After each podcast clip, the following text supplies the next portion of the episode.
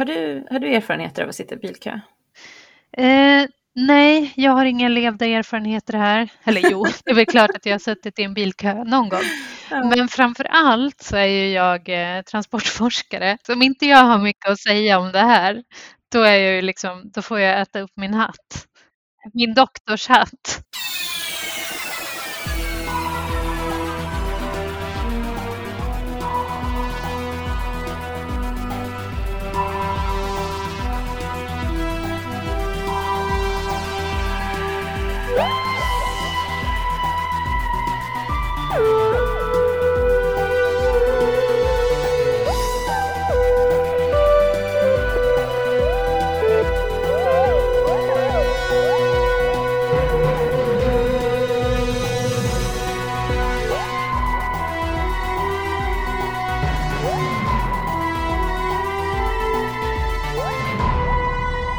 Välkommen till Doctor Who-podden. En podd där vi går igenom nya Doctor Who avsnitt för avsnitt.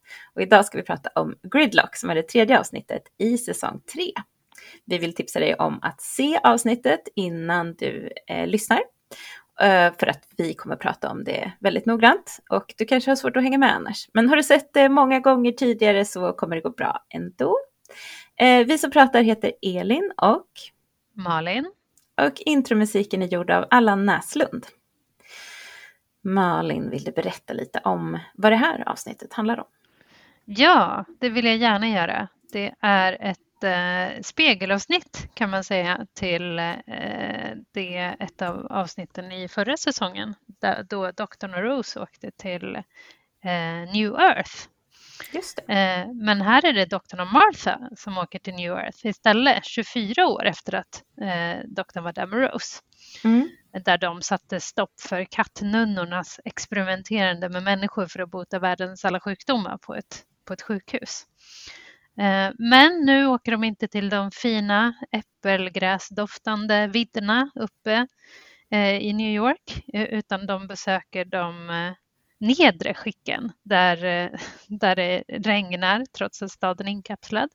Eh, och alla tar droger för att glömma den gråa och obehagliga vardagen de befinner sig i. Eh, när Martha kidnappas visar det sig att invånarna försöker lämna slummen då genom att ta motorvägen. Eh, men motorvägen är förrädisk. Trafikstockningarna är flera år långa och snabbfilen visar sig vara en snabb väg mot döden. Mm. Doktorn Snyggt. försöker rädda, ja jag är rolig, eller hur, när jag skriver mm. de här. Eh, eh, doktorn försöker rädda Marta och träffar nya och gamla vänner på vägen, både med och utan kattansikten. Just det. Ja. Vad, vad känner du för det här avsnittet? Eh, nej men det, jag tycker det är ett ganska mångbottnat eh, avsnitt faktiskt. Det finns rätt mycket att prata om. Um, men också, eller när jag säger mångbottnat menar jag att det kanske inte eller det liksom, man kan tolka de sakerna, temana som tas upp på lite olika sätt beroende på hur man, hur man väljer att betrakta det. Mm. Om man, vi kommer vi tolka det då som konsumtionskritik, kritik mot det moderna samhället, miljön, ja. eh, sådana saker, eller? Absolut, mm. men man kan också, som jag förstår det när jag eh, läste på lite så är det här ett avsnitt som ska liksom, eller det har ju ett väldigt eh, religiöst tema. Också. Just det, ja, men det, det, det, det, ska bli intressant att prata om. Ja, och det kan man tolka på olika sätt tänkte jag. Jag har mm. hört flera, läst flera olika tolkningar, så det är ganska mm. roligt. Ja. Men eh, alltså, det är ju ett avsnitt som skrevs av Russell T Davis. Mm. Eh, och visst känns det väldigt Russell T Davis. Ja, verkligen. Men jag känns, det känns som ett avsnitt i första säsongen nästan. Ja. Man skulle kunna tänka sig nionde doktorn här.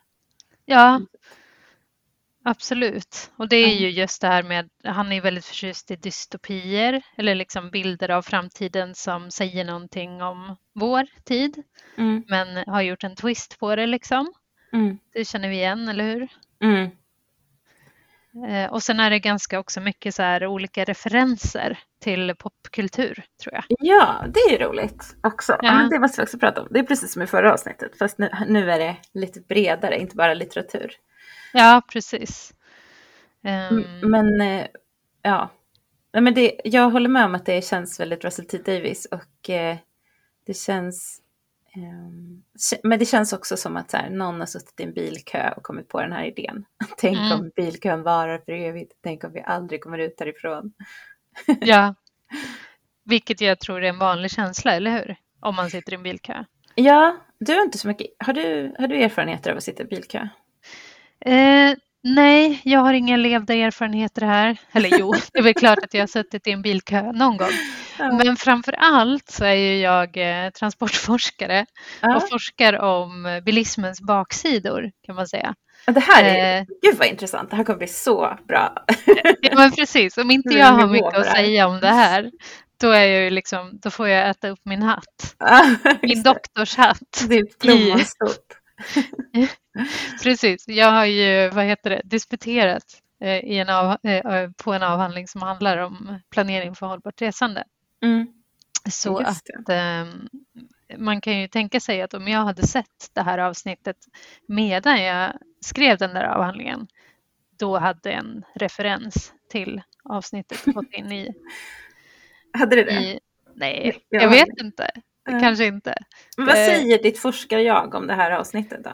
Ja, men alltså na naturligtvis så, så tänker man ju på alltså, hur de här bilköerna framställs. Alltså, dels att de är så himla så här, eh, Ja, men det är två saker. Dels att de är så himla himla långa såklart och stora, eh, omfattande, att det liksom tar upp hela samhället. Mm. Det, är ju, det är ju en grej såklart som är ganska tydlig till så här, bilismens baksida. Så här. Men också att alla ser det som typ helt naturligt. Ingen mm. ifrågasätter egentligen. Varför Nej, sitter vi i den här bilkön? Mm. Eh, varför gör vi inte något annat? Varför är det rimligt att jag eh, liksom åker bara några meter på fler, eller några kilometer på flera år så att jag skulle kunna gå mm. samma sträcka. Liksom. Alltså allt det där och det känner jag igen jättemycket från bilismen att det är ju verkligen ett så här samhällssystem som har så många negativa baksidor. Mm. Alltså eh, folk dör och det gör de ju här också av avgaser. Det. Eh, så det är jättedåligt för folkhälsan, både konkret att folk dör av avgaser men också för att de inte reser aktivt. Eh, och också att vi liksom inte ifråga, ja, men att vi inte ifrågasätter det, vi bara ser det som helt normalt. Mm. Det, är väl, det är väl vad jag tar med mig. Gud ja, alltså det, det är väl det. Ja, det känns verkligen helt rätt. Eller liksom det är det det handlar om. Snygg, snygg analys. Ja. eh, jag, och jag håller med. Jag har ju suttit i bilkö eh, många gånger och eh, ofta jag har inte suttit så mycket i bilkö i staden som många kanske har gjort. Jag gjorde det, eh, jag var i San Francisco ett år efter gymnasiet. Där var det ju mm. ofta att man kunde hamna på någon bro och mm. typ inte komma någon vart på, men då var det kanske en halvtimme. Eller, ja. Men det var ju mm. också mm. hemskt för man känner man får sån klaustrofobi. Ja. Eh, men sen, annars är ju det klassiska att vi är uppe i eh, våran stuga, min mammas stuga har en stuga i Hälsingland och att mm. vi är där typ på midsommar och så ska vi åka hem på midsommardagen, nej på söndagen då efter midsommar och mm. då åker ju alla då hem på E4 till Stockholm och det är så hemskt för man, det, kan ju, det är liksom som att den här resan som ska ta tre och en halv timme tar eh, liksom sex timmar eller eh, ännu mer, mm. alltså det tar hela dagen liksom. Mm. Och, Men det tar eh, det tar inte flera år. Barnen har, inte hunnit vuxit upp. Nej. Nej, vi har inte boat in oss. Vi har inte heller så mysigt i våra bilar som vissa av de här hade. Men, men just den här paniken av att vi kommer inte härifrån. Det var någon mm. gång också när vi var i Stockholm, skulle åka från Stockholm en eh, fredag eftermiddag och kom iväg för sent, skulle åka till Linköping på vår gemensamma mm. väns eh, disputationsfest. Mm, eh, just det. Kom iväg för sent och vi när vi hade suttit i bilen en timme så hade vi bara kommit till Solna, alltså från Kista till Solna, det är liksom eh, det, ska ju, det går ju på bara några minuter annars. Mm. Eh, och då fick vi bara svänga av och, och åka hem igen. Och det var också jättehemskt. Eh, så det, jag liksom kan ju verkligen, jag kan förstå den här, eh, att man kommer på den här idén, den här programidén, mm. att mm. Eh, göra någonting om det här. Typ, tänk, för i avsnittet så säger doktorn till den här Brannigan, den här katten, att eh, tänk om den är för evigt. Tänk om trafikstockningen är för evigt. Och då säger han, nej men de skulle inte bara lämna oss Men skulle de inte? är ju frågan. ja, precis. Ja. Men det gör ju att vi väldigt sällan åker bil för att också min man typ hatar verkligen bilköer ännu mer än jag. Alltså han, ja. han får typ utslag av det så att vi åker nästan aldrig bil. Vi har börjat åka jättemycket tåg, vilket är bra för miljön och mm. eh, ja, det tycker väl du som transportforskare är bra. Absolut, såklart. Och jag har ju heller, jag har ju inte körkort, så det är därför du eh, var så här. Du har väl kanske inte så mycket erfarenhet av eh, bilköer. Eh, men jag har varit passagerare. Gud vad, det här återigen blir så här introt. Folk bara, nu ska jag titta, lyssna på det här podden om det här avsnittet och få höra jätteintressanta analyser om transportforskning, men också så här en berättelse om att sitta i bilkö. Från ja. Så intressant. Ja, vi får se. Fast det är ju intressant. Men som sagt, alltså det, jag menar kanske inte bara egna erfarenheter, eller jag tror att många eh, kan eh, liksom känna igen sig i det kan man ja. säga. Mm. Men eh, just det där att, eh, att, eh, som du säger, att han har tagit en så här jättevanlig företeelse som också är väldigt så här kännetecknande för vårt typ av samhälle och mm. sen gjort en dytopisk version av det. Det är ju roligt, smart och eh, potentiellt spännande också. Mm. Tycker du också... att avsnittet är spännande? Just det, eh, ja, eller jag såg det här avsnittet samma kväll som vi spelade in förra avsnittet. Mm. Så var jag på fest och sen så gick jag hem till hotellet där jag skulle sova och så kollade jag på, när jag var full, kollade jag på det här mm. avsnittet och då tyckte jag att det var så bra. Eller jag började kanske kolla på halva, sen somnade jag mm. och sen så kollade jag på resten dagen efter i, i, i hotellsängen. Det var jättemysigt. Eh, mm. och då tyckte jag att det var ett jättebra avsnitt. Mm. Eh, sen så såg jag det igen, då tyckte jag inte det var lika bra för att då började försöka få ihop det, liksom pussla ihop vad hände egentligen och varför blir det så här och var kommer de där makra monstren ifrån och mm. hur hänger det ihop? Och då kände jag att det var, eh, höll inte ihop lika bra. Ja, Som jag nej, tänkte alltså, när jag var full. Det, det håller verkligen inte ihop. Alltså det går inte att prata det här om det här avsnittet utifrån så här, vad hände egentligen? Alltså det finns så många så här logiska fallgropar och liksom eh, vad heter det, eh, plot holes.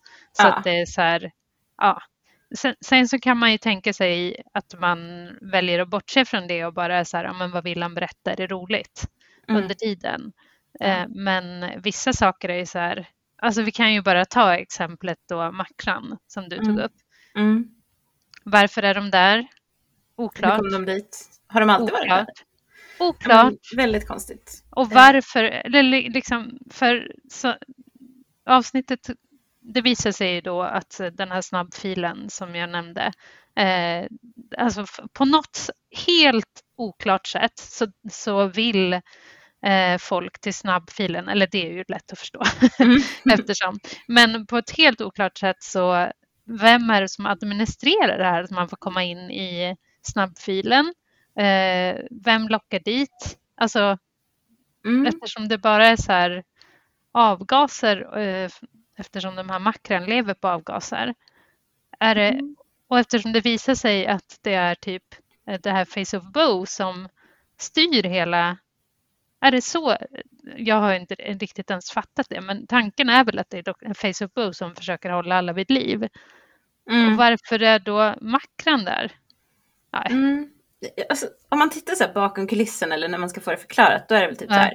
Eh, doktorn och Rose var där för 24 år sedan. Eh, ja. Stängde ner hela kattexperimentet. Mm. Eh, vilket vi då redan då pratade om att det här är inte bra. det här kommer att få konsekvenser. Jag kan inte bara stänga ner allting. Det som händer är att folk börjar ta jättemycket droger. Det kanske inte är relaterat till att, katt, eh, att katterna inte får ha kvar sitt sjukhus. Men Nej.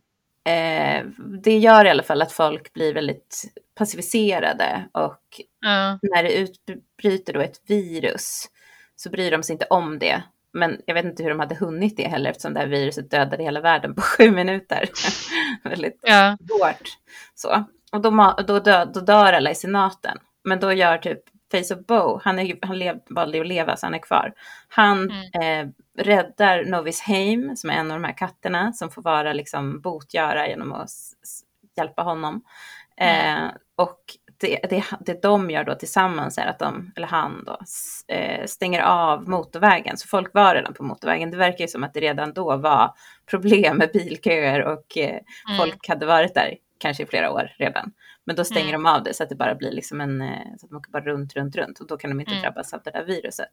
Sen är då frågan, och sen så har han inte tillräckligt med power, energikraft, el kvar mm. för att öppna det igen. Ja, det är så det är. Ja, och det är därför de behöver doktorn. Mm. Ja, precis. Och sen så verkar det som att det här viruset ändå har försvunnit och att det finns människor som lever i staden. Ja. Eh, fast man får inte riktigt se det, men de här människorna som säljer droger nere i slummen. Och sen ja. så förstår man det ändå som att det kanske är folk i staden. Jag, jag, det är jag lite osäker på, det fattar inte jag riktigt.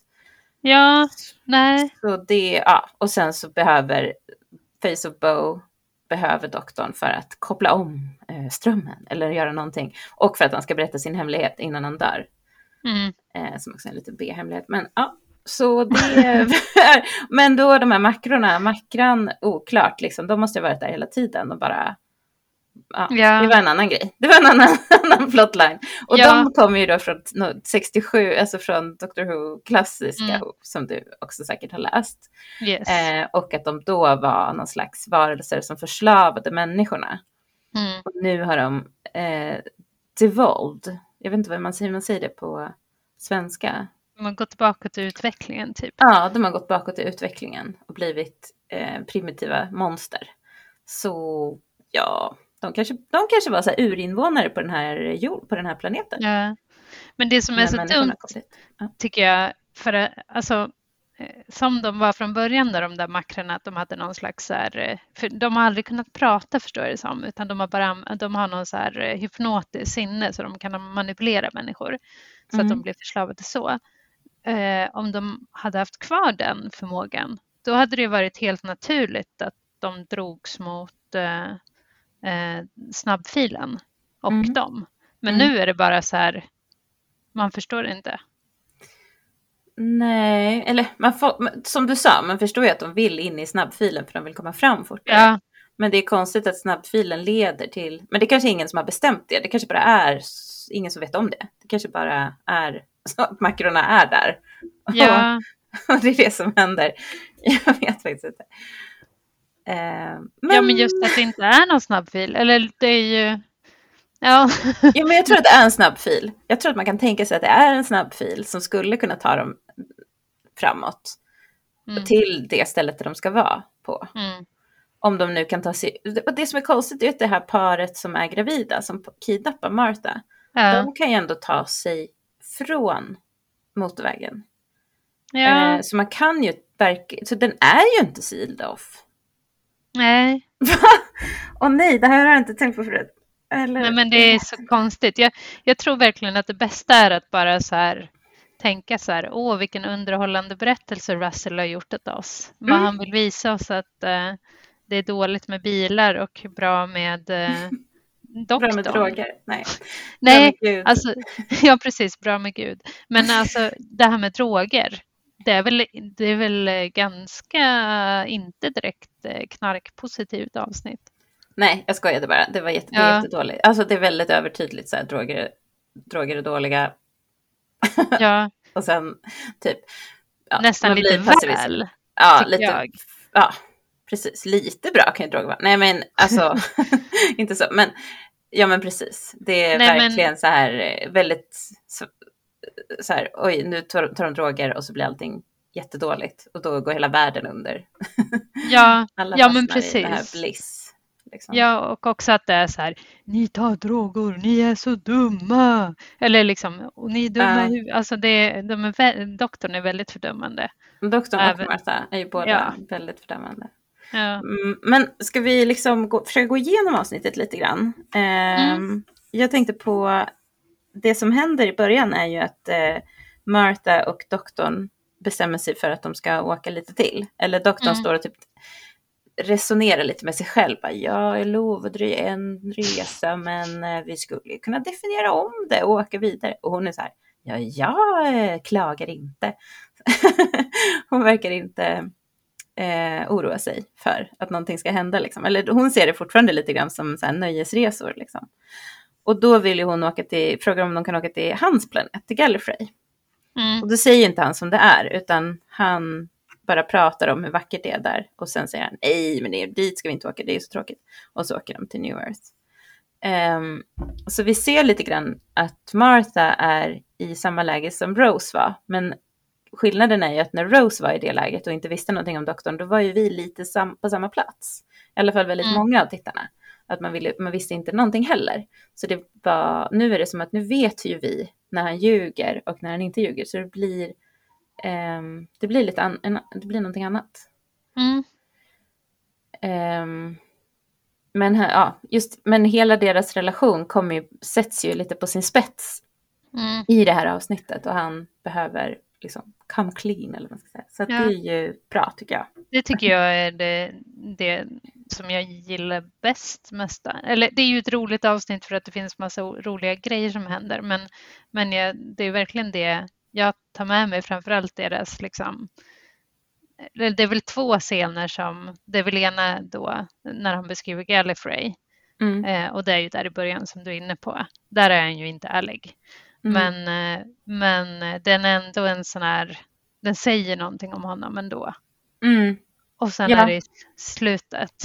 Ja, när han beskriver igen. Ja. Och, och då är han ärlig och berättar om att det inte går att ja. åka dit längre. Ja. Dalla dog. Det är en väldigt fin scen tycker jag. Ja, då börjar han ju öppna upp.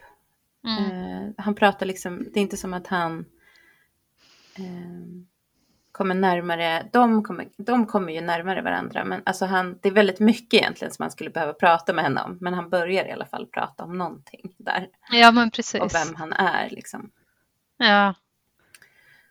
Sen är han eh. ju fortfarande ganska taskig mot Martha även i det här avsnittet, men mm. han Ja. Men vad tänker du då? För han försöker ju leta rätt. Det är ju som att han ändå så här. Eh, han försöker ändå, eller när hon blir kidnappad så blir han. Då gör han ändå det rätta och försöker hitta henne. Ja, på ett väldigt så här. Alltså det är, klart, det är väl då han förstår att, så här, att han igen har lagt någons öde i sina egna händer och han har ansvar för det. Liksom. Mm. Eh, han blir ju ganska ja, verkligen tagen där och mm. skriker ut Martha! Ja. Verkligen så här. Eh, känner att han måste hitta henne. Och han gör det också. Han bara letar efter henne lite i panik utan liksom eh, han är inte så smart där tycker jag.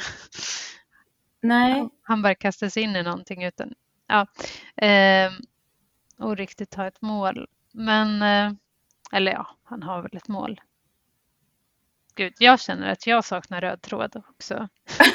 jag pratar. Ja, men eh, vi, vi, vi, vi är lite trötta båda två. Ja. Mm. mm. Nej, men det jag skulle säga var att jag tycker att han har ju fortfarande samma grej att så här, ja ah, men eh, jag åkte hit med Rose förut så nu tar jag hit dig. Hon fick se det fina men du får se det fula. Mm. det är inte så schysst. Igen. Nej men det är så konstigt att de så här, för det, var, det är en sån otrolig kontrast mellan när han var där med Rose och de hade ja. sin liksom fina dejt och såg ut över staden, det var jättevackert och det var applegrass och allting. Och sen ja. så kommer de ut och tar det sen på samma, samma liksom planet och samma resmål och så är det så här, det regnar jättemycket och det är slum. Det, han, mm. Hon frågar så här, har du tagit mig till slummen? Och han bara, det här är den riktiga staden. Eh, men det är lite så här, och återigen känslan av att Martha inte alls är lika mycket värd i hans ögon som, äh, som Rose. Mm. Och det kanske eh, går upp för honom att, att det är så han har behandlat henne också under mm. avsnittet visserligen. Ja. Men äh, ja, och sen är det ju också där i slutet när, när för du sa att du tyckte att äh, nu hoppar jag fram och tillbaka lite igen. Ja, de hänger ihop väldigt mycket de här två scenerna. Ja, precis. Men det, den här Face of Bow eh, dör ju. Du sa att du inte var så nöjd, eller det var inte så storslagen hemlighet, men han säger i alla fall, doktorn, du är inte ensam. Mm. Eh, och Martha förstår inte vad det betyder, men hon föreslår att så här, ja men doktorn, nu har du ju mig, så du är inte ensam. Han bara, eh, skulle inte tro att det är så hon menar. Han är så taskig. Vad tror du hon menade mig? Han bara, no. det, bara... det, gjorde han ju inte visserligen, men han, eh, stackars Martha, ja. helt enkelt. Ja. Nej men hon är ju verkligen så här att hon kommer efter någonting väldigt, väldigt stort som hon inte har en aning om. Hon, hon, hon går in med så här öppet sinne och vet inte alls mm. eh, vad det är som har hänt tidigare riktigt. Eh, mm. Men hon säger också i början där, har du hört talas om rebound? Eller mm. ja, det kanske är dags att komma över henne nu liksom. Mm. Samtidigt som man kan ju känna att, alltså jag tycker också om att doktorn visar någon slags, att han har ett minne, att det kopplar tillbaka, att, han, att Rose betydde mycket för honom. Det vore också mm. konstigt om han helt bara kastade det ifrån sig. Det var ja, dåligt upplagt för Martha. Ja. ja, men det är väl det det är. Det man, man, hela, ja, av de avsnitten vi har sett hittills så är det ju väldigt dåligt upplagt för Martha. Mm, verkligen. Ja. Ja, vi får väl se hur det fortsätter under säsongens gång och ja. hur det formar hennes liksom, eh, tid som companion. Ja, precis. I det här avsnittet känns hon inte alls lika trånande, men de har inte så många scener tillsammans heller. Men eh, det är som att hon kanske börjar förstå att han inte är intresserad på det sättet. Precis. Utan det är snarare att hon liksom sätter sitt hopp till honom för att när hon, när hon då blir kidnappad så, så är hon ändå ganska övertygad om att han kommer komma och hitta henne. Mm. Eh, och de här, det här gravida paret som har kidnappat henne, de mm. blir väldigt tveksamma med vem är han egentligen? Och då inser hon att hon inte alls vet vem han är, att, hon, att han är en främling. Eh, men hon tror ju fortfarande på honom på något sätt. Men hon börjar ju inse då att ah, jag, måste, jag måste börja fråga, jag måste, jag måste tvinga honom att berätta vem han är. Ja, precis. Eh, eh, ja, du tolk, alltså jag tyckte hon tror ju väldigt mycket på honom. Mm. eh, och det, jag lite så här, hur mycket vet, hon, som sagt hon vet inte så mycket om honom och det, ja hon, han gjorde en väldigt bra insats där i, när de var på månen. Eh, mm. Men sen när de träffar Shakespeare, jag vet inte exakt hur stor insats det är. Alltså jag har lite svårt att se att hon Eh, de har, inte, de har kanske känt varandra några dagar. Mm. Och, Men eh, hon, hon mm. Alltså han är ju ändå en man med en, han är utomjording, han har en TARDIS, han har en Sonic Screwdriver, han har ett Psychic Paper, han har väldigt ja. mycket saker till hands ja. som ja. inte en vanlig person har. Visserligen, men, mm. men eh, alltså hon, det är väl mer än så. Mm. Ja, men det, det är säkert hans person liksom. Som ja, Ja, precis. Lita på såklart. Men. På nej, tal jag... om eh, Sonic Screwdriven så sa vi ju förra avsnittet att han inte använder den alls eh, mm. när han träffar Shakespeare. Men gud så han använder den i det här avsnittet. Mm. Ja, det är mycket. Han kanske behövde kompensera. precis. eh, ja, han börjar ju redan i början när de kommer till när de kommer fram in i staden så liksom mm. startar han någon skärm där och mm. eh, där ser hon Sally Calypso som är presentatören eller liksom ja, ett hologram är hon som mm. berättar som säger så här. Det är, hon, är ju, hon är ju en del av de här eh, av det här som håller hoppet uppe för dem som mm. kör på motorvägen. Som säger, berättar lite om trafikläget men hon säger också så här. Det är 27 grader och strålande sol, blå mm. himmel, solen går upp över Atlanten och så där. Mm. För att eh, ja, det är någon det är ju väldigt viktigt kan jag tänka mig för de som sitter i bilarna och att de har mm. hopp om att världen finns kvar där ute. Men får jag fråga dig då, vem är det som har, vem är det som liksom har satt igång hela den här hoppgrejen? Alltså, ja. Jag förstår ju att de gör det och det, det, är, liksom, det är en, en viktig del i, i samhällsbygget så att säga. Men vem? Är det Face of Boo? Det måste det ju vara. Vem skulle det annars vara? För att hela senaten Exakt. är död. Det måste Eller vara om, Face of Bo det... och eh, Navis Heim som tillsammans Precis. har kommit på det här. Det ja. ja. Det, det, går ju i linje med Navis Heim såklart eftersom hon är någon slags nunna.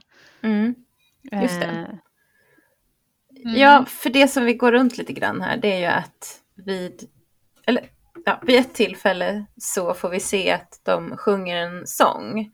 Uh. Och det verkar vara varje dag så kommer så här, it's that time of the day. Och då kommer mm. det en gammal psalm ut mm. i högtalarna så sjunger alla tillsammans. Mm. Och eh, det märks att de i bilarna och Martha, många blir väldigt, väldigt berörda. Tårar mm. rinner. Eh, medan doktorn ser väldigt frågande ut. Ja. Han frågar sig kanske, varför är det inte jag som får prata med de här istället? varför är det inte jag som får skicka ut mitt budskap om hopp till världen? Ja. Nej, nu föregår jag lite kanske, men eh, ja, eh, han verkar vara väldigt skeptisk till religion. Ja. Som, eh, alltså, jag tyckte, eller det är det som jag tycker är så dubbelt med det här som man kan tolka på två sätt. Man kan ju å ena sidan tolka det som att faktiskt en väldigt så här konservativ tolkning, eller inte konservativ tolkning utan en eh, tolkning som eh, tyder på att, man, att eh, programmet är skrivet i en konservativ anda.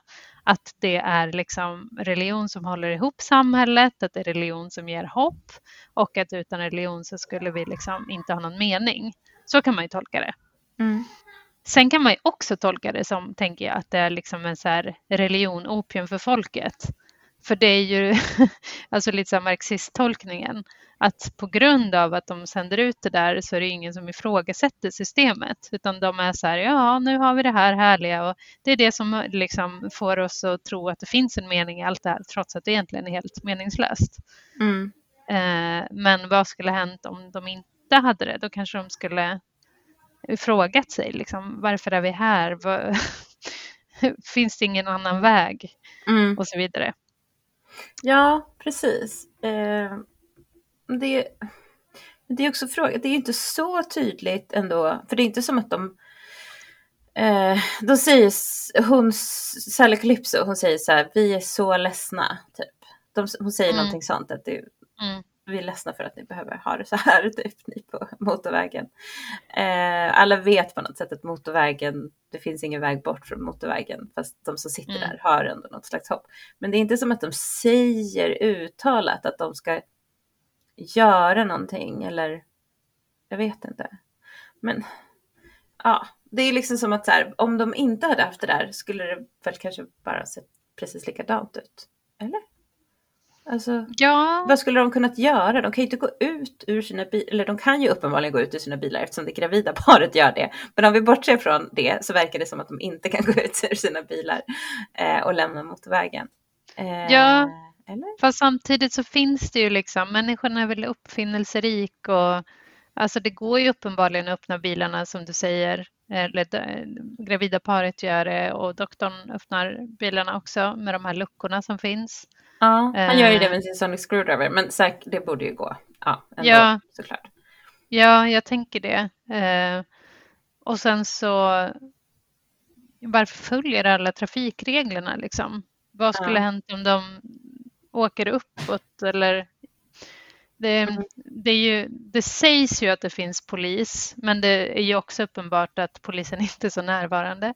Mm. Eh, och det sägs ju att det finns pirater, men vi får inte se några pirater heller. Så det är ju liksom, det, det är mycket som tyder på att det, det inte finns något egentligen.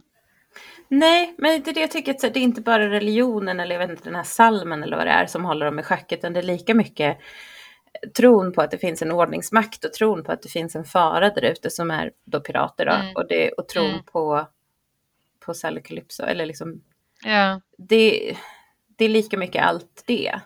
Men det kanske ja. är så, det kanske en, visar att det är en väv av saker som håller oss människor på plats. Och ja, sociala koder kanske, hur man ska bete sig. Ja. Um, och det, ja, för sociala koder spelar ju också en väldigt stor roll i det här avsnittet känns det som. Ja, hur menar du då? Eh, eller, ja, men det finns liksom vi, vi träffar ju ganska många eh, eh, olika personer som åker bilarna. Du mm. har varit inne på det här gravida paret. Jag måste bara säga, eh, den här eh, kvinnan där, Sheen heter hon, mm. Eh, spelas av Lenora Krishlov. Jag älskade henne i Sugar Rush. Har du sett Sugar Rush? Nej, jag har inte sett Sugar Rush. Nej. Jag vet att hon har varit med i Being Human. Ja, hon har gjort ganska mycket. Jag tror hon är med i det här, vad heter det, där Black Mirror också. I något Just det. Mm. Jag har inte sett Black Mirror. Eh, men, så hon är ganska känd. Men eh, när jag ser det, alltså Sugar Rush var en brittisk typ ungdomsserie som handlar, det är en sån här komma ut-serie med två lesbiska tjejer som Aha. är fantastisk. Okay. Kan verkligen, eh, det är även en bra roman. Mm. Men hon, är, och hon, är, hon spelar tjejen som är så oemotståndlig så att man måste Eh, det, om man är lite lesbisk så blommar det ut när man träffar henne kan man säga. Okay. lite lesbisk.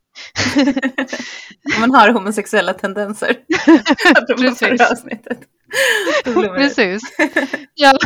ja men hon är ju väldigt, eh, ja det är ju någonting med hennes, med henne. Ja. Som, hon har väldigt mycket utstrålning. Ja men precis. Här är hon ju lite, vad heter det, hon ser lite sjuk ut och sådär visserligen. Uh, ja men det är väl, ja precis. Och sen så har hon, hon är gravid och tar droger. Ja precis, hon är gravid och tar droger. Hon har, det är så konstigt, hon har en sån här honesty, hon har ärlighetsdrog på sig, ärlighetsplåster. Ja. Men va, varför? Varför har hon det? Ja, men det är ju det, där man blir så här. Grej. Ja men det, det, är en så konstig grej och det är det som är så här, vad, vad, ser vi för droger? Vi vet att det finns så här, eh, glumdrogen, det ja. finns ärlighetsdrogen, det finns sömndrogen. Det finns ilska. Eh, ilska. Att man kan alltså, vilja bli arg. Ja, alltså de är väldigt, alltså man märker ju att det bara är så här plot devices liksom. Mm. Eh, bli, jag blir lite så här irriterad på det. Eller det, ska det vara känslodroger eller ska det vara så här, nu, ja, helt ologiskt. Men just den är ju extra ologisk. Hon verkar ju för sig, det kanske är skönt att vara ärlig. Men jag eh. tänker bara att det är så ett tydligt tecken på att de har ett destruktivt konstigt förhållande. Att han eh, har, satt, att han ja. har tvingat henne att ha det här ärlighetsplåstret för att han inte litar på henne. Ja, du Eller? tänker så. ja, ja det är klart. Det är hemskt. Alltså ja. de verkar ju inte ha, det, det, det, är ingenting som tyder på det i deras liksom, avsnittet. Det. Men det gör ju att man blir väldigt misstänksam. Att han bara, är jag verkligen pappa till barnet? Händer ingenting tidigare? Eh, mm. Jag vet inte, sådana grejer. ja. Ja, ja det är lite skumt. Mm. Ja, men hon verkar ju må jättebra av att säga, så att säga sanningen. Men, men eh, ja, ja. Hon kanske bara ljuger jättemycket annars. Hon kanske har mm. problem med små mm. vita lögner eller något. Ja, ja men det var sociala koder jag ville prata om tydligen. Ja, men, och du skulle också prata om de olika personerna som man Ja, men precis. Mm. Ja, men precis. Jag ja, tänkte men, att du skulle äh, göra en presentation här av hela persongalleriet. Ja. Det kan jag göra. Eh, I alla fall några. Det är, det är många som vi inte riktigt får träffa, men de som vi får träffa mycket eller lite mer, det är ju, du nämnde den här Brannigan mm. som är en irländsk katt eh, och, och hans eh, fru som inte är en katt. Mm. vad heter frun kan man fråga sig. Hon kanske heter typ ehm, Allison eller något sånt. Eller Valerie. jag bara Valerie heter hon. Uh. Ja, hon undrar om hon heter, eh, för eh, den här eh, Brannigan som vi kallar den, han heter Thomas Kincaid Brannigan. Så vi kan väl anta att hon heter Valerie Kincaid Brannigan eller något. Men hon får bara ha ett förnamn här. Just det. är också lite patriarkalt. Eh, men de åker ju... Eh, de har ju kattungar. Deras de barn. har kattungar. Ja. Mm. Som kan Vanliga prata. Kattungar. Som kan, kan säga, de prata? Ja, de säger mamma vid ett tillfälle. Jaha. När man får se dem det de är väldigt man söta. funderar lite över det här, eh, den här arten. Eh, ja. Vad är det här för någonting? Är det typ vanliga katter som har eh, liksom utvecklats till människoliknande katter? Ja, och när blir de? Eh, liksom, för de där kattungarna var ju uppenbarligen bara kattungar. Mm, liksom. De såg inte så mänskliga ut. Men Nej. de kanske, ja, blir det så. När lär de sig att gå? För alltså man får ju, om man tittar på själva Eh, Thomas eller Brannigan eller, och även eh, Nurse Heim, de är ju inte, liksom, de är inte fyrbenta. Nej. Utan de är ju tvåbenta liksom. Mm. Så det är lite skumt. Det vore intressant att veta lite mer om, om det. Ja, de är ju, de var tydligen jättejobbiga de där kattungarna under inspelningen. ja, jag läste att eh, Tennant ville ta med en hem ändå. Att han blev väldigt fäst vid en av dem. Undrar om man fick det. Mm. Eller om det var någons. Ja men de får vi träffa. De är ju, man gillar väl dem, eller hur? Eller? Ja, ja, jag tycker det känns väldigt mysigt och gemytligt här. Och Ja. de här andra systrarna som de har, eller de gifta systrarna som de har kontakt med. Det är kallar dem the sisters. Ja men precis, det här var den andra, eh, här har vi också lite homosexuella tendenser. ja, Eh, som kommer även i det här avsnittet. Nej, men det här är ju faktiskt första gången i Doctor Who som ett eh, lesbiskt par är med. Det är alltså ett par eh, äldre damer som eh, är på eh, Valeries och Brannigans vänlista. Just det, så, Så man kan, kan ha kontakt med andra bilar som man har på sin vänlista. Precis. Och det här är typ före Facebook. Ja, så, Så konstigt. det är ju, ja, han... Eller är det före Facebook? Ja, det är det ju. Det är 2000, Ja, är det här typ. 2007? Ja, Just det. Och Facebook är på gång kan man säga. Ja, just det. det. Men det fanns ju lite andra sociala medier. Lunarstorm och Skunk och Ja, MySpace. precis. Sånt som de Så det är ju inte helt eh, okänt. Men, men han har i alla fall plockat in det. Mm. Eh, men eh, det som är roligt med det, eller det är väl det som är så här intressant eh, parallellt till det samtalet vi hade förra gången, tycker jag, om att så här, för att eh, då pratade vi om att de tog ändå upp att eh, Martha hade, att- är svart och inte vit och att Mm. det kan orsaka henne liksom skada. Eh, men, och här är det samma grej att de tar in liksom idag, de unga som tittar på det här nu kanske, Mm. eh, kanske inte fattar hur det fortfarande var väldigt, väldigt ovanligt att eh, porträttera lesbiska eh, personer eller eh, eh, bögar i tv och att det nog är en ganska stor grej, särskilt då eftersom det är första gången i, i Dr. Who's historia. Men de presenteras ju på ett väldigt så här höhöigt sätt Mm. där den här Brannigan Visserligen så säger han det inte otrevligt eller någonting. Eh, liksom han bara, ja ni, man tänker ju att ni är eh, vad heter det, systrar. Vi vet, jag vet att ni är gifta men eh, det kan inte en konservativ katt som jag ta in. Ha ha ha. Så. Så tycker man ändå att han är väldigt sympatisk. ja men precis. Ja. han, han gör ju inte det med liksom, han säger inte det med elakhet men det är ju verkligen ett så här det blir på samma sätt som att doktorn liksom skämtar bort att hon tar upp sin eh, Martha tar upp sin, eh, sin hudfärg som ett Mm. potentiellt problem för henne så gör han det här. Att, att man förstår att de vill gärna benämnas som gifta Mm. och han slätar över det lite. Mm. Det är ju väldigt otrevligt att, eller man ser, jag, jag tänker så här, sett med den tidens glasögon så tycker man nog att det här är bara charmigt och de har en bra, liksom, de har en, de har en bra relation med varandra. Men det han gör är ju att han liksom inte erkänner deras eh, liv, deras verklighet. Utan Ja men precis. diskvalificerar det liksom och tycker att det inte är ett okej sätt att leva. Så han liksom han, han ljuger.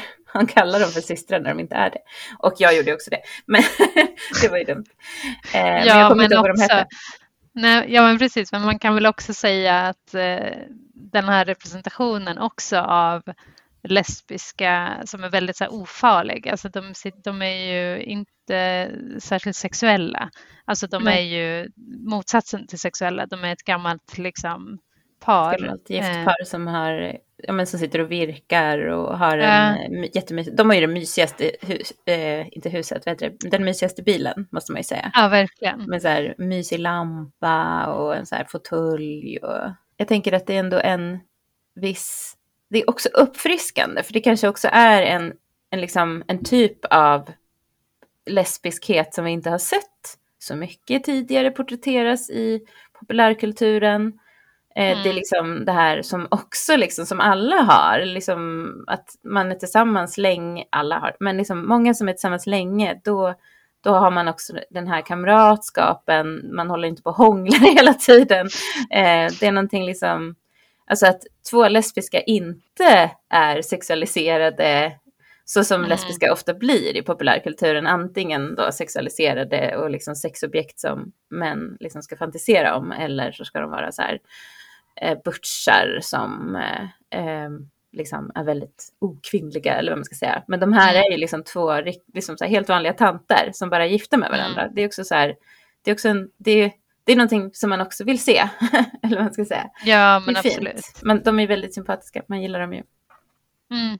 Speciellt när hon, ja, den, här, den ena tanten ja. gnäller lite så här att ah, typiskt av alla, eller som jag kunde ha gift mig med så ska det vara en bil, car spotter. Bara för att hon, en av dem liksom följ, skriver upp alla bilar som hon ser. Mm. Precis. Ja. De heter Alice och May Cassini, ska vi börja mm. säga för. Mm. Alice och Meg. May. May. Alice och May. Mm. Mm. Ja. Ja, så de får vi träffa och sen så det är väl de tre som vi får träffa lite mera. Det, mm. det här unga paret som är på väg, kidnapparna, eh, katt och eh, irländsk katt och hans människofru eh, och sen så eh, gifta lesbiska paret. Men mm. sen ser vi också lite mera liksom, vi ser en röd människa. Mm. Vi ser en blå människa. Bil. Ja. En vit människa är det väl, inte en blå? Ja, jag kanske blandar människa? ihop det med den här eh, Duke, Duke of... of Manhattan som ja, var förra gången. Ja, just det. Men det är en röd och en vit i alla fall. Mm. Och sen så det verkar ju vi... vara någon slags människosort som har dykt upp eller någon slags alien. Alltså någon slags ja, varelse som är helfärgad. Ja. ja. Men sen är det inget mer. Jag tyckte han Nej. som var vit liknade, alltså han är ju helvit liksom. Eh, ja. Jag tyckte han liknade Pete Tyler lite grann, alltså Rose pappa. Jag tror det ja. var samma skådespelare. Som var, nej, ja, vad roligt. Det var, ja, det var ju konstigt. Ja, faktiskt. det var han helt plötsligt. ja, det skulle varit roligt. Och som det hade varit Pete Tyler. Som... ja, som bara satt där. Jättekonstigt. Han hade överlevt allt. Ja. Eh, men, eh, och sen så finns det ju några nudister. Just det. Som kanske är Adam och Eva. Ska föreställa Adam och Eva. Aha, det tänkte jag inte alls på. Det är lite sådana där kulturella referenser som jag inte förstår alla säkert. Alltså det finns Nej. säkert flera. Men det är det här, det allra första paret man ser innan, alltså som öppningsscenen är ju ett äldre par som är inspirerad av den här tavlan American Gothic som är en liksom ja. klassisk tavla som, jag vet inte så mycket mer om den, men det är liksom en eh, kvinna, en man med hög gaffel och en kvinna med knut typ. Mm. De ser lite amish ut. Och ja. de här två sitter ju då i den här bilen. Och eh, ja, det kanske bara var en kul grej. Eller så är det någon symbolik med att eh, det gamla samhället går under eller någonting. För de råkar illa ut för att hon säger så här, du ljög om att vi var tre i bilen. Just eh, det. När de bara var två. Och så är de i the fast mm. lane och så blir de tagna mm. då, av det här monstret. Ja. Ja, men jag tyckte det var väldigt roligt, eh, ska jag säga, eh, den, mm. eh, den referensen. Mm. Eh, men ja, Eda, Adam och Eva, absolut. Sen är det ju också några sådana här typ manga-nördar eller något sånt där. Ja, eller K-pop. K-pop såklart. Fanns K-pop då? Nej, det, det, kanske det inte gjorde. Det kanske bara var Japan-pop som kanske då mm. hette J-pop. jag tror det. Jag tror det hette så. Ja. ja. ja. Jag tror också att de, jag läste också att de har en affisch på, bakom sig där det står Bad Wolf på japanska. Aha. Ja. Ah. Oj, roligt. Mm. Och sen så finns det någon typ, jag tror att det ska vara bara en kattkvinna, men hon ser också väldigt mycket ut som en varulv typ. Ja, väldigt konstig Eh, Inte alls lika bra mask. Nej. ser lite nej. annorlunda Men hon sitter då tillsammans med två unga tjejer som är män människotjejer. Mm. Eh, man undrar vad händer här? Är hon deras mamma? Kan det vara så? Eller bara, ja, jag vet inte. Mm. Men de verkar, de har någon slags relation. Och sen så är det den här mannen i plommonstop som ja. doktorn är hos. Som eh, man bara känner, ge mig mer av honom. Verkligen, gillar honom jättemycket. Ja. Och, och honom tänkte jag lite, jag fick lite så här, eh, vad heter det, uh, Orange Clockwork-vibbar, fast det är nog bara estetiken tror jag. Just det. Eller, för det är ju inte så, alltså det, han är ju inte obehaglig, han är ju artig liksom. Ja. Uh, och sen så tänkte jag också på den här uh, Margrit. Den Exakt. Här, ja, Gjorde du också det? Ja, eller jag tänkte på det nu när vi pratade om det bara. Aha. Jag bara nu när vi pratade om olika referenser, jag har inte tänkt på det tidigare. Att det, det, ser ut som den, eh, den här tavlan av Magritte. Precis, med plommonstock och... Eh, jag måste bara kolla hur den ser ut. Ja, jag har också googlat det. Det är med äpplet. Just det, det är det här äpplet framför ansiktet. Ja, just det. Jag tycker ju Margrethe är väldigt rolig faktiskt. Ja. Eh, men så jag fick lite feeling där. Mm. Men mm. han är också rolig för att han är så brittisk. Eh, kanske, eller så artig. Eh, ja, det är någonting med den här skådespelaren också. Vad jag gillar honom. Jag skulle vilja ja. önska att han kunde vara med mer. ja. Mm. Så vi får, ska, tror du att det ska liksom eh, representera en eh, liksom olika typer av människor, att alla är olika eller att de vill bara ha roligt eller lite av både? Ja, det känns ju som att det kanske bara är så här, oj, vi gör lite, vi ska eh, eh, visa upp en massa olika personer, vi gör, vi ja. hämtar lite inspiration härifrån. Men mm. jag vet faktiskt inte. Eh, den här målningen där den här mannen är med från Magritte heter Sonen, står det. Mm -hmm. Människosonen. Ja, det är ju lite eh. som eh, av Adam och Eva också då. Ja. Att det ska representera olika aspekter av mänskligheten kanske. Det är kanske mänsklighetens undergång. Ja. Men jag tänkte också på, eftersom de är i New, New, New, New, New, New, New, New, New, New York, mm. eh, så, och New York är ju känd för liksom att vara en smältdegel där alla olika typer av människor finns eller liksom från olika delar av världen. Och här mm. är det liksom olika delar av universum istället. Just det. Här har vi smältdegen i universum. Ja. ja, men så kan det vara. Ja, men det är väl typ alla vi ser i alla fall. Tror jag, mm. som jag minns. Ja. Mm. Uh, och och men då, får... då ska vi komma till de sociala koderna.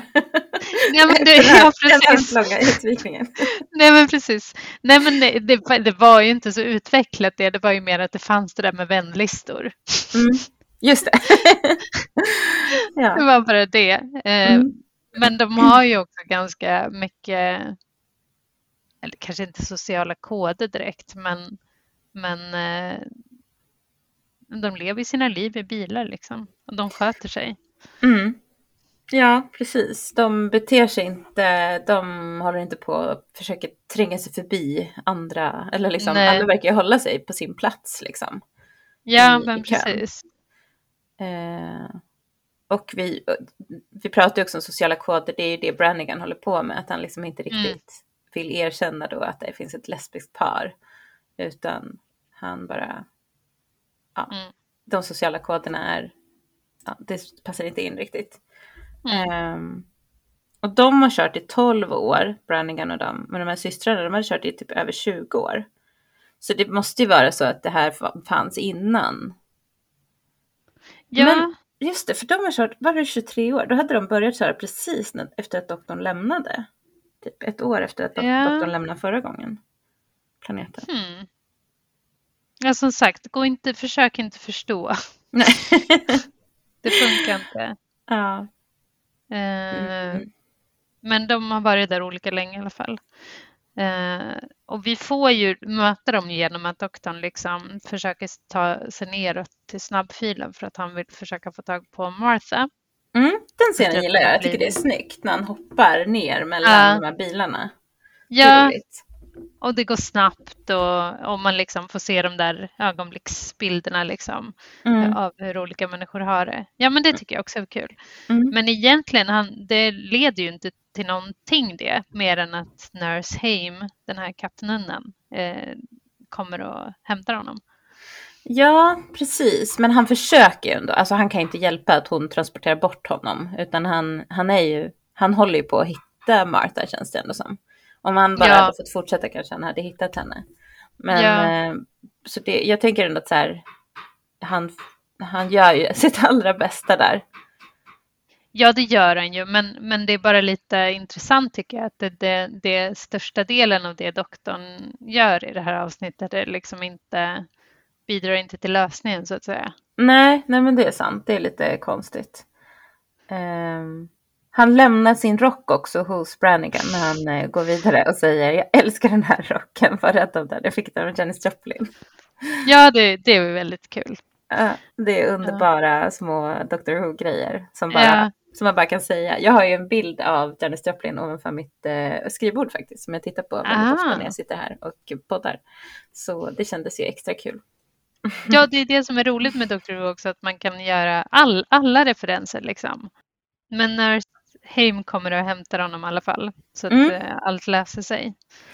Ja, precis. Men de frågar ju också, det som jag tycker är intressant här, det tror jag är när han är hos Brannigan, att han, Brannigan säger så här, du, verkar, du måste verkligen bry dig om henne, du verkar verkligen bry dig om henne. Och då säger han, säger doktorn, jag, jag känner henne knappt. Jag, jag, bara, jag var mest upptagen med att skryta och ljuga. Jag bara skröt, och, eller jag bara ljög och var upptagen med showing off. Eh, mm. Så han ångrar sig ju där. Han får liksom någon slags här, självinsikt. Ja. Vilket känns... Ah, det är dit man vill. ja, men precis. Precis. Ja, ja det var bra. Mm. Och samtidigt så är Martha nere med sin, med sin lilla familj då, eller de som i den bilen hon är i är nere hos de här Makra. Och mm. killen vill ju inte tro först att det är någon fara. Han säger bara det är bara ventilerna som låter.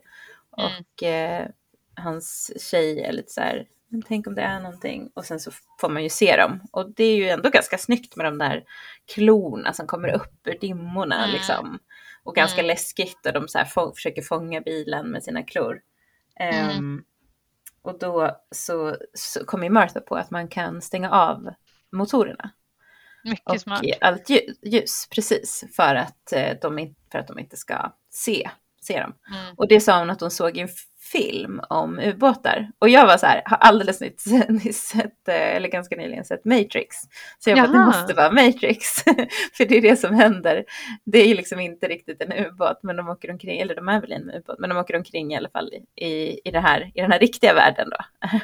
Ja. och då kommer det ju så här konstiga, så här läskiga bläckfiskar och försöker fånga dem. Och, när de stäng, och så får de stänga av, men då kan de inte sitta där så himla länge för att då kan de inte, det är precis samma grej, att de kan inte, jag vet inte om de inte får luft eller någonting sånt där. Och då var jag så här, mm, undrar om det var om ubåtar eller om det var eh, om det var Matrix. Men sen så såg jag faktiskt på Tardis eh, Fandom, den eh, sidan, att det var Matrix som var inspirationen. Jaha, gud vad roligt. Vad smart du är.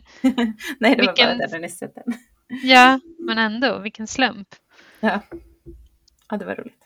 Att du fångade den referensen också. Den var väl också ganska ny, eller den hade ju kanske varit ute några år då, Matrix, på den, den här tiden. Just det. Eller, nej, ganska länge. Ja, Matrix, Matrix kom, väl typ 98, 2000. Ja, 99, 99. kanske. Ja. Ja. ja, men då var det nästan tio år. En grej som också händer där nere, det är ju att Martha börjar förstå så här, vad det är hon har gett sig ut på mm. eh, för någonting. För det är liksom än så länge när hon var i, i eh, på medeltiden och träffade Shakespeare och sådär, då det var väl mest roligt även om, om eh, det hände lite läskiga saker då också. Men här är hon så här, oj jag kommer dö nu och ingen vet var jag är någonstans.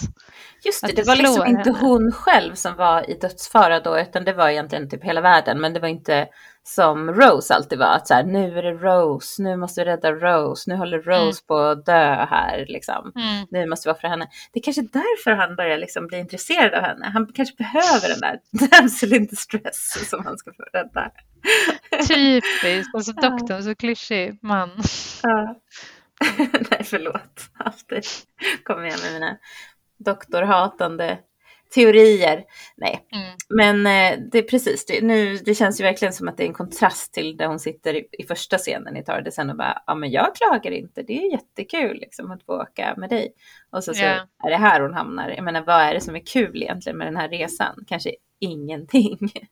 Nej, nej hon blir liksom kidnappad, eh, hotad med pistol även när den inte funkar och eh, ja, utsatt för att sitta i en bilkö och sen utsättas för dödsfara. Och det är också så här, ja, men vi kan släppa av dig eh, så får du leta reda på din vän igen om sex år när vi är framme. ja, men precis. Alltså även om de, om de inte skulle råkat ut för Macron så är det ju verkligen inte en dröm. Nej, verkligen inte. Eller äta deras gamla bajs. För de förklarar ju också hur de lever där. Då har de så här eh, toalett, eller de har någon så här återanvänder bränslet på något sätt. Och så har, har de en toalett som gör så att deras avföring blir till mat. Ja. Och då berättar hon när eh, Martha har fått en så här riskaka att tugga på. Så Martha bara, eh, Majskaka. ja, precis. Majskaka. Och sen så, bajskaka! Just det, det var roligt. Jag hörde inte det först. Nej, jag bara, ursäkta, jag sa inte. Det var en så här politisk korrekthet. vi äter inte riskakor längre, har inte hört att det är arsenik. Majskaka, om jag får be. Jag bara, ja, ja, ja. Och förstås, majskaka, nej, vi äter inte heller riskakor längre, såklart. så bara, okej. Okay. ja. Jag kunde snarare inte falla för liksom, jag bara, oh, jag kommer få säga bajs. Ordvits. Ja. Men eh, det, och sen så säger de, en annan sak som jag inte riktigt uppfattade först, det var också att de har någon slags eh, droger eller någonting som, får, som gör att musklerna inte förtvinar. För det tänker man ju också så här, vad, oh, vad jobbigt att behöva vara så här helt hukade. Alltså de verkar inte kunna, de är inte, det är inte så högt i tak så de måste liksom stå hukade hela tiden. Eh, svårt med träning. Ja, och igen, var får de de drogerna ifrån? Alltså det är så mycket frågor tycker jag. Ja. ja, men precis. Men det kanske är någon bil som kör omkring och säljer saker. Men ja, kör de förbi de andra? Ja. Nej, jätte... Det och vem gör drogerna och varför och hur? Mm. Mm. är det Nurse som har fortsatt ju? droger? Ja, det är det säkert. Ja, ja. det är det säkert. Ah, ja, men ska vi gå till slutscenen då? När, ja. nästa, den riktiga så här, upplösningen, det är ju då liksom ja. att eh, Face of Bow, eller Fob som jag har kallat honom i mina anteckningar för att spara mm. på tid. Han eh, förklarar för doktorn vad som har hänt, eller det kanske är mm. Novis Heim som gör det, men eh, så man får liksom veta och då blir han, då blir doktorn ganska exalterad och eh, säger så här, åh men jag är jättebra på datorer så jag kan fixa det här åt er. Eh, så han, men det blir inte tillräckligt med kraft ändå, så då måste Face of Bow ge sitt sista andetag eller någonting för att hjälpa doktorn att öppna upp mm. taket så att bilarna kan flyga ut.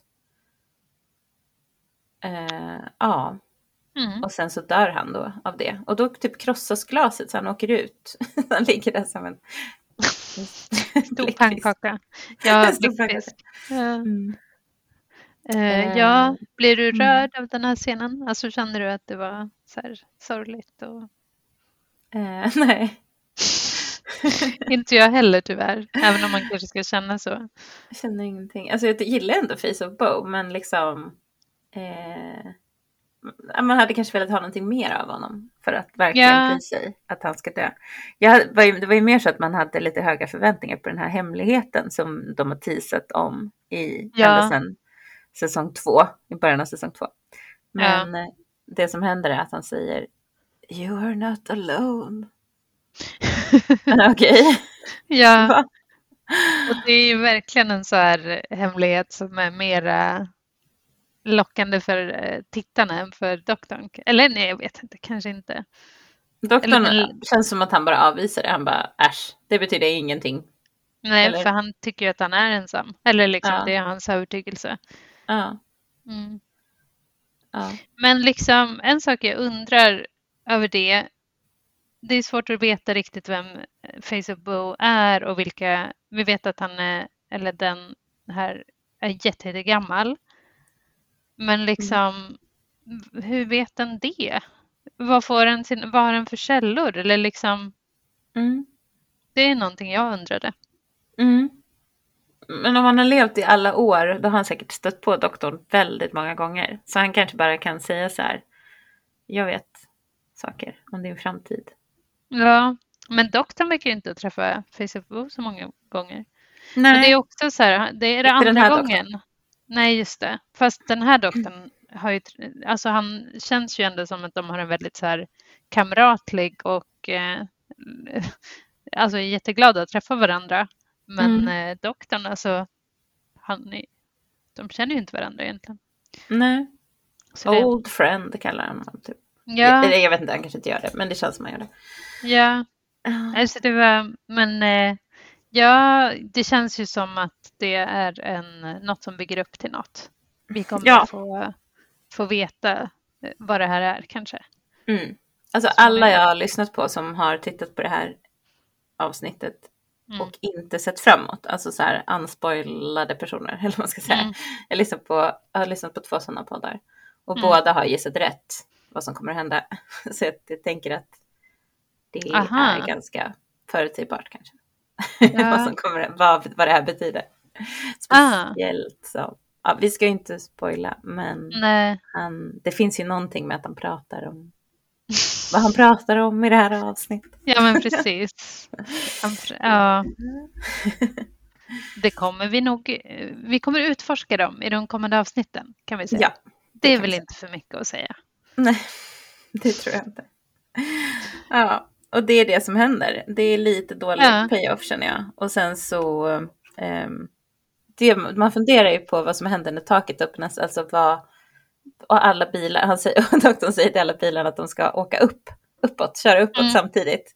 Eh, de har ju liksom inga så här eh, fi, filer eller någonting. Det känns ju som alla Nej. kommer krocka med varandra.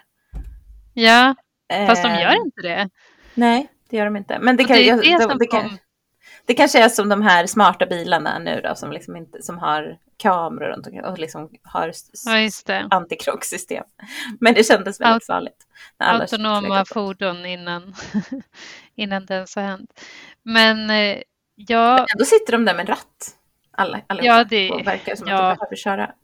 Ja, men precis. Overkligt. Mycket overkligt. Men eh, det gör man ju också mer så här, varför körde de inte bara uppåt förut? Ja, det är mycket konstigt. Ja, men det var men... ju för att taket var stängt. Jo, jag vet, fast det var ju lång väg upp till taket. Mm. Ja, jag vet inte. Det är väl logiskt. Vi säger att det är logiskt. Det är det men... inte, men vi bara accepterar det. Mm. men en annan sak jag tänkte på då när doktorn, han skickar ju ut den här eh, han ersätter sig, alltså han tar ju deras gudedom eh, och sätter sig själv i den. Eller kommunikations... Mm. Menar du Sally Calypso? Precis. Mm. Oraklet. Eller vad man ska säga. Pastorn. Ja. Um, och gör sig själv till den här guden som ger hopp. Mm. Eller har ett gudligt eh, eh, budskap. Och också, vilket ju är i linje med vad Martha har sagt om honom där nere eh, i vid Macron till sina kidnappare att så här, men doktorn kommer, jag lovar, vi kan lita på doktorn. Mm. Han verkar trivas i den rollen. Mm. The savior. Mm. Ja, precis. Men han, åker ju, han stannar ju inte kvar för att ta ansvar för det, utan han åker ju alltid därifrån. Och det gör han ju nu också. Precis som Gud. Precis. Men har han någon som förkunnar hans budskap när han åker bort? Det vet jag inte.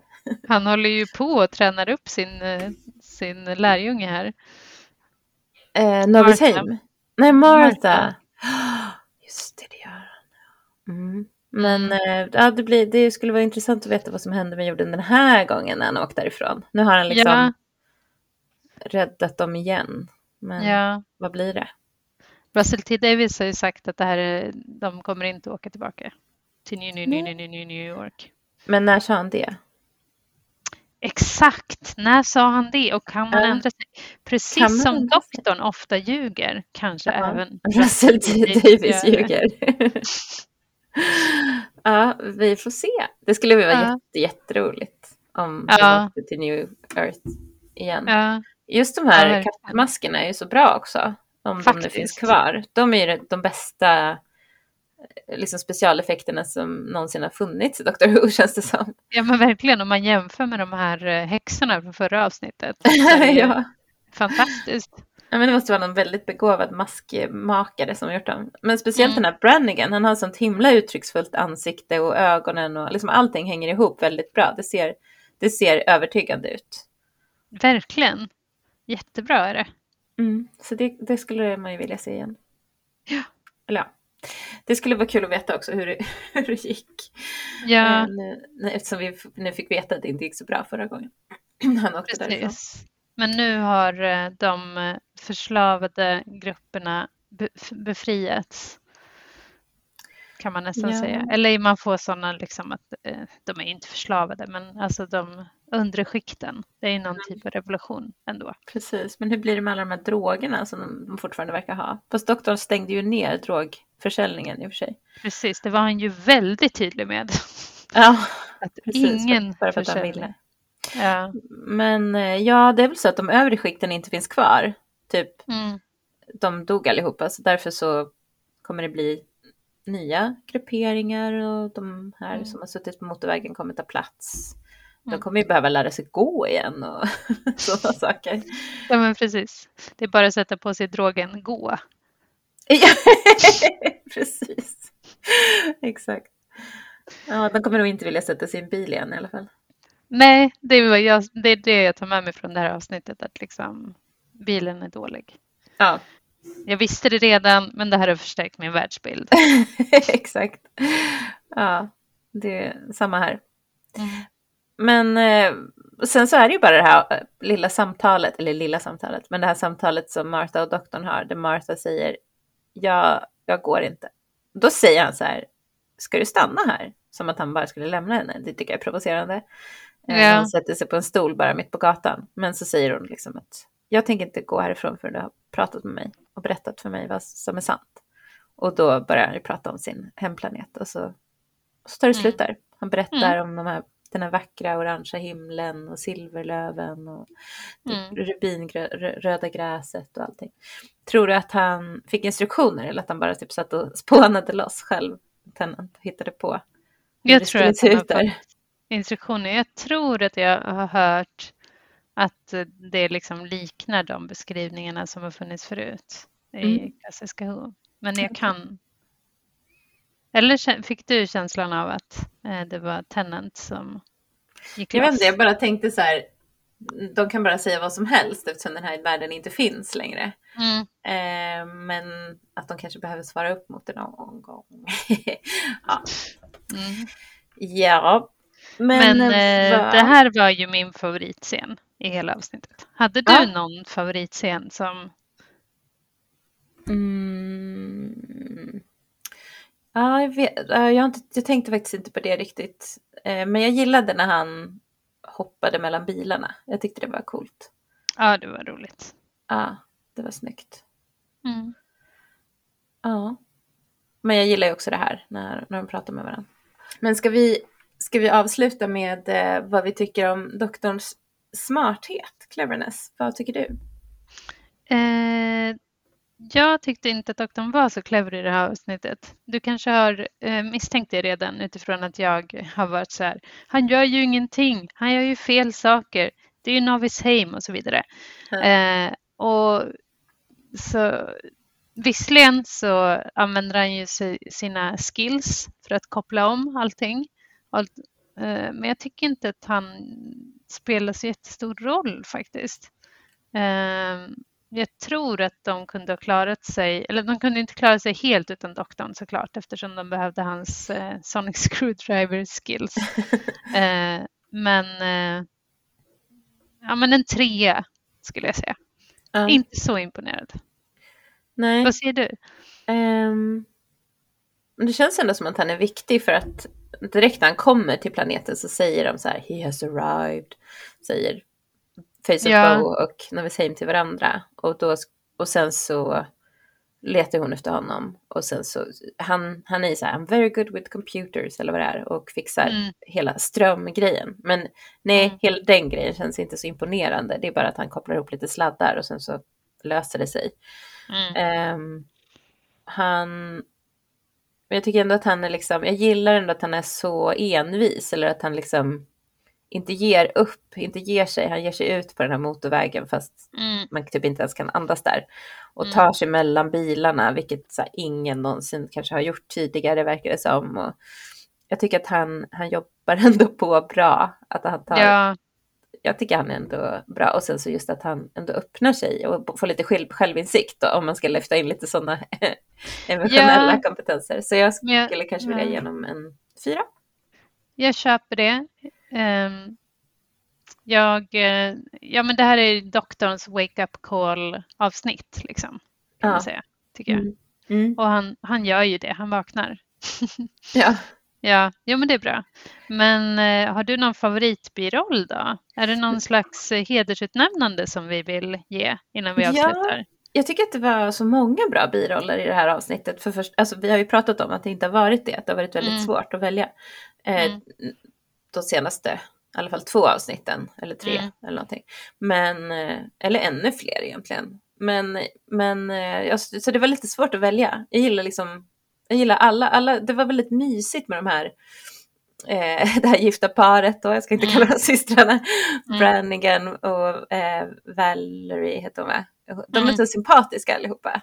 Mm. Så, men jag skulle vilja ge det till det gifta paret, eh, det lesbiska paret. De är väldigt, väldigt så här, de är så gulliga och sen så i slutet när de så här blir utsläppta från motorvägen mm. så ser de så glada ut och så håller de mm. varandra i handen och kramas. Mm. Ja, väldigt mysigt.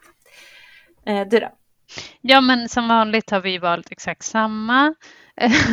Fast jag har en liten mera eh, tydlig eller vad heter det, motivering. Okej, okay. då får du ta den. Ja, men jag, och nu väljer jag, jag kan inte hålla reda på dem. Men hon som är den här som sitter och eh, håller, koll på bilarna. Hon är ju jätteviktig i det här avsnittet för att hon verkligen liksom i den här meningslösheten så sitter hon ändå bara så här, den där bilen är där, den gör det, nu såg jag den. Och hon mm. hjälpte ju faktiskt doktorn att liksom eh, lokalisera Martha, även om man inte riktigt kom, kom dit. Då. Ah. Eh, så jag tyckte att hon i den här lilla meningslösheten så gjorde hon ändå någonting som var viktigt. Ja. Eh, så alla ni som liksom sitter ute där och bara noterar världen i böcker på olika sätt, det kommer att eh, betala av sig. Det är viktigt. Ja, just det, det är forskning. Ja, precis. Ja, men det är jättebra, det, jag håller verkligen med. Och det är hon också som, kom, som hjälper honom att komma på att de, att de aldrig har sett en polisbil. Ja, Mm. Så himla ja, skarpa. Det är väldigt mm. bra. Um, det, sånt behövs ju verkligen. Ja, men jag hade tänkt faktiskt om, jag hade tänkt om du skulle börja säga och du hade sagt dem. Då hade jag tänkt säga mannen med plommonstopet, men jag har ingen bra motivering där heller. Jag bara gillade honom. ja, men han bjuder Så. doktorn på vatten va? Just det, och det kan man ju behöva efter att ha varit ute bland de här hemska ja. ångorna, avgaserna. Mm. Ja. Ja, men också bra. Ja, men ja. jag håller med. Det, det är liksom, man kanske, jag tänkte på att jag tyckte att det var många bra, roliga biroller i, men man kanske inte får den här superkopplingen till någon. Alltså det är ganska ytligt, många, mm. eftersom det är så många. Så det var svårt ja. att välja en ändå. Men... men man får ändå liksom en, lite insyn i deras värld, att liksom mm. det är någonting fint och att de har varandra och att det känns väldigt Tänk att sitta där och köra själv år efter år. Det verkar ju helt fruktansvärt. Mm. Um, jag tycker även att man får en relation till det här kidnapparparet. I alla fall ja. hon. Uh, jag tyckte det var roligt också att se hennes kläder. ska jag säga det i slutet. Vi pratade om Marthas kläder i förra avsnittet och hon har ju samma ja, nu. Den här, ja. de här jeansen och eh, den här toppen. Mm. Eh, någon sån här partytopp. Men den här gravida kvinnan, hon har ju hon har också typ slitna jeans men hon har någon så här stort, stor tröja med så här stor ring, urringning, inte urringning men liksom så här som är stor i axlarna. Ja, och så ganska mycket halsband och kanske något skärp. Och det kände mm. jag också så här, gud vad jag hade på mig det här på den tiden. För jag tyckte det var snyggt. Då skulle det se lite slitet ut, man kanske skulle ha sömmarna kvar. Eller liksom, det skulle se ut som det var vänd ut och in eller någonting. Ja, just det. Ja. Mm. Det var roligt. En flashback från modet mm. på 2000-talet. Um, ja, men då är vi färdiga med det här avsnittet. Jag känner mm. att jag har varit, eh, det känns verkligen som jag håller på att bli sjuk, så jag har inte varit mitt piggaste. Men jag är väldigt imponerad av att du, du har verkligen haft eh, många bra analyser. Eh, det var bra att du eh, höll fanan högt. Tack Elin. Eh, som sagt, om jag inte skulle haft några analyser på det här avsnittet, då lika bra att säga upp mig från mitt jobb känner jag. Just det. Ja. Så, men har också... Du fick ja. Använda. Nu, nu kom dina två favoritintressen ihop. Precis. Bilar och Doctor Who. Nej. Eh, mot bilismen, eh, representationer i populärkulturen. Yes, det, yes. kan jag verkligen säga. Det är en favorit. Mm. Ja. Nästa avsnitt som vi ska prata om, ska vi säga vad det heter? Det är ju så spoiligt att det heter så som det heter, men det är alltid så. Ja, säg det. Daleks in Manhattan heter det va? Just det. Mm. Då vi, åker, vi åker tillbaka till tiden, i tiden, ja. lite grann. Just det. Eh, men befinner oss på jorden. Ja. Det blir roligt. Mm, det blir roligt och Daleks, eh, är det de som gör att inte doktorn behöver känna sig ensam? Jag vet inte. Så kan det vara ja, faktiskt. Deppigt i så fall. Ja, jättedeppigt. eh, ja, det, det, är ju dubbelavsnitt som kommer nu också, så vi får mm. väl... Vi kanske ska köra det i ett. Vi får ta oss en funderare. Ja, vi får göra det. Mm. Mm. Men eh, under tiden så får ni gärna, eller medan ni då sitter och väntar på det här Daleks in Manhattan avsnittet så får ni gärna hänga på Instagram. eh, kolla in våra konto som heter Dr. Who-podden. Eh, vad får man mer göra? Skicka en recension av eh, om ni vill, eh, om ni har sett avsnittet eh, Daleks in Manhattan. Berätta för oss vad ni känner och tycker. Just det. Mm. Och skriv till oss på drwhopodden gmail.com om ni vill komma i kontakt med oss. Mm. Mm. Då säger vi så. Det gör vi. Ha det bra! Ta det lugnt i bilköerna. Hej då! Hej då!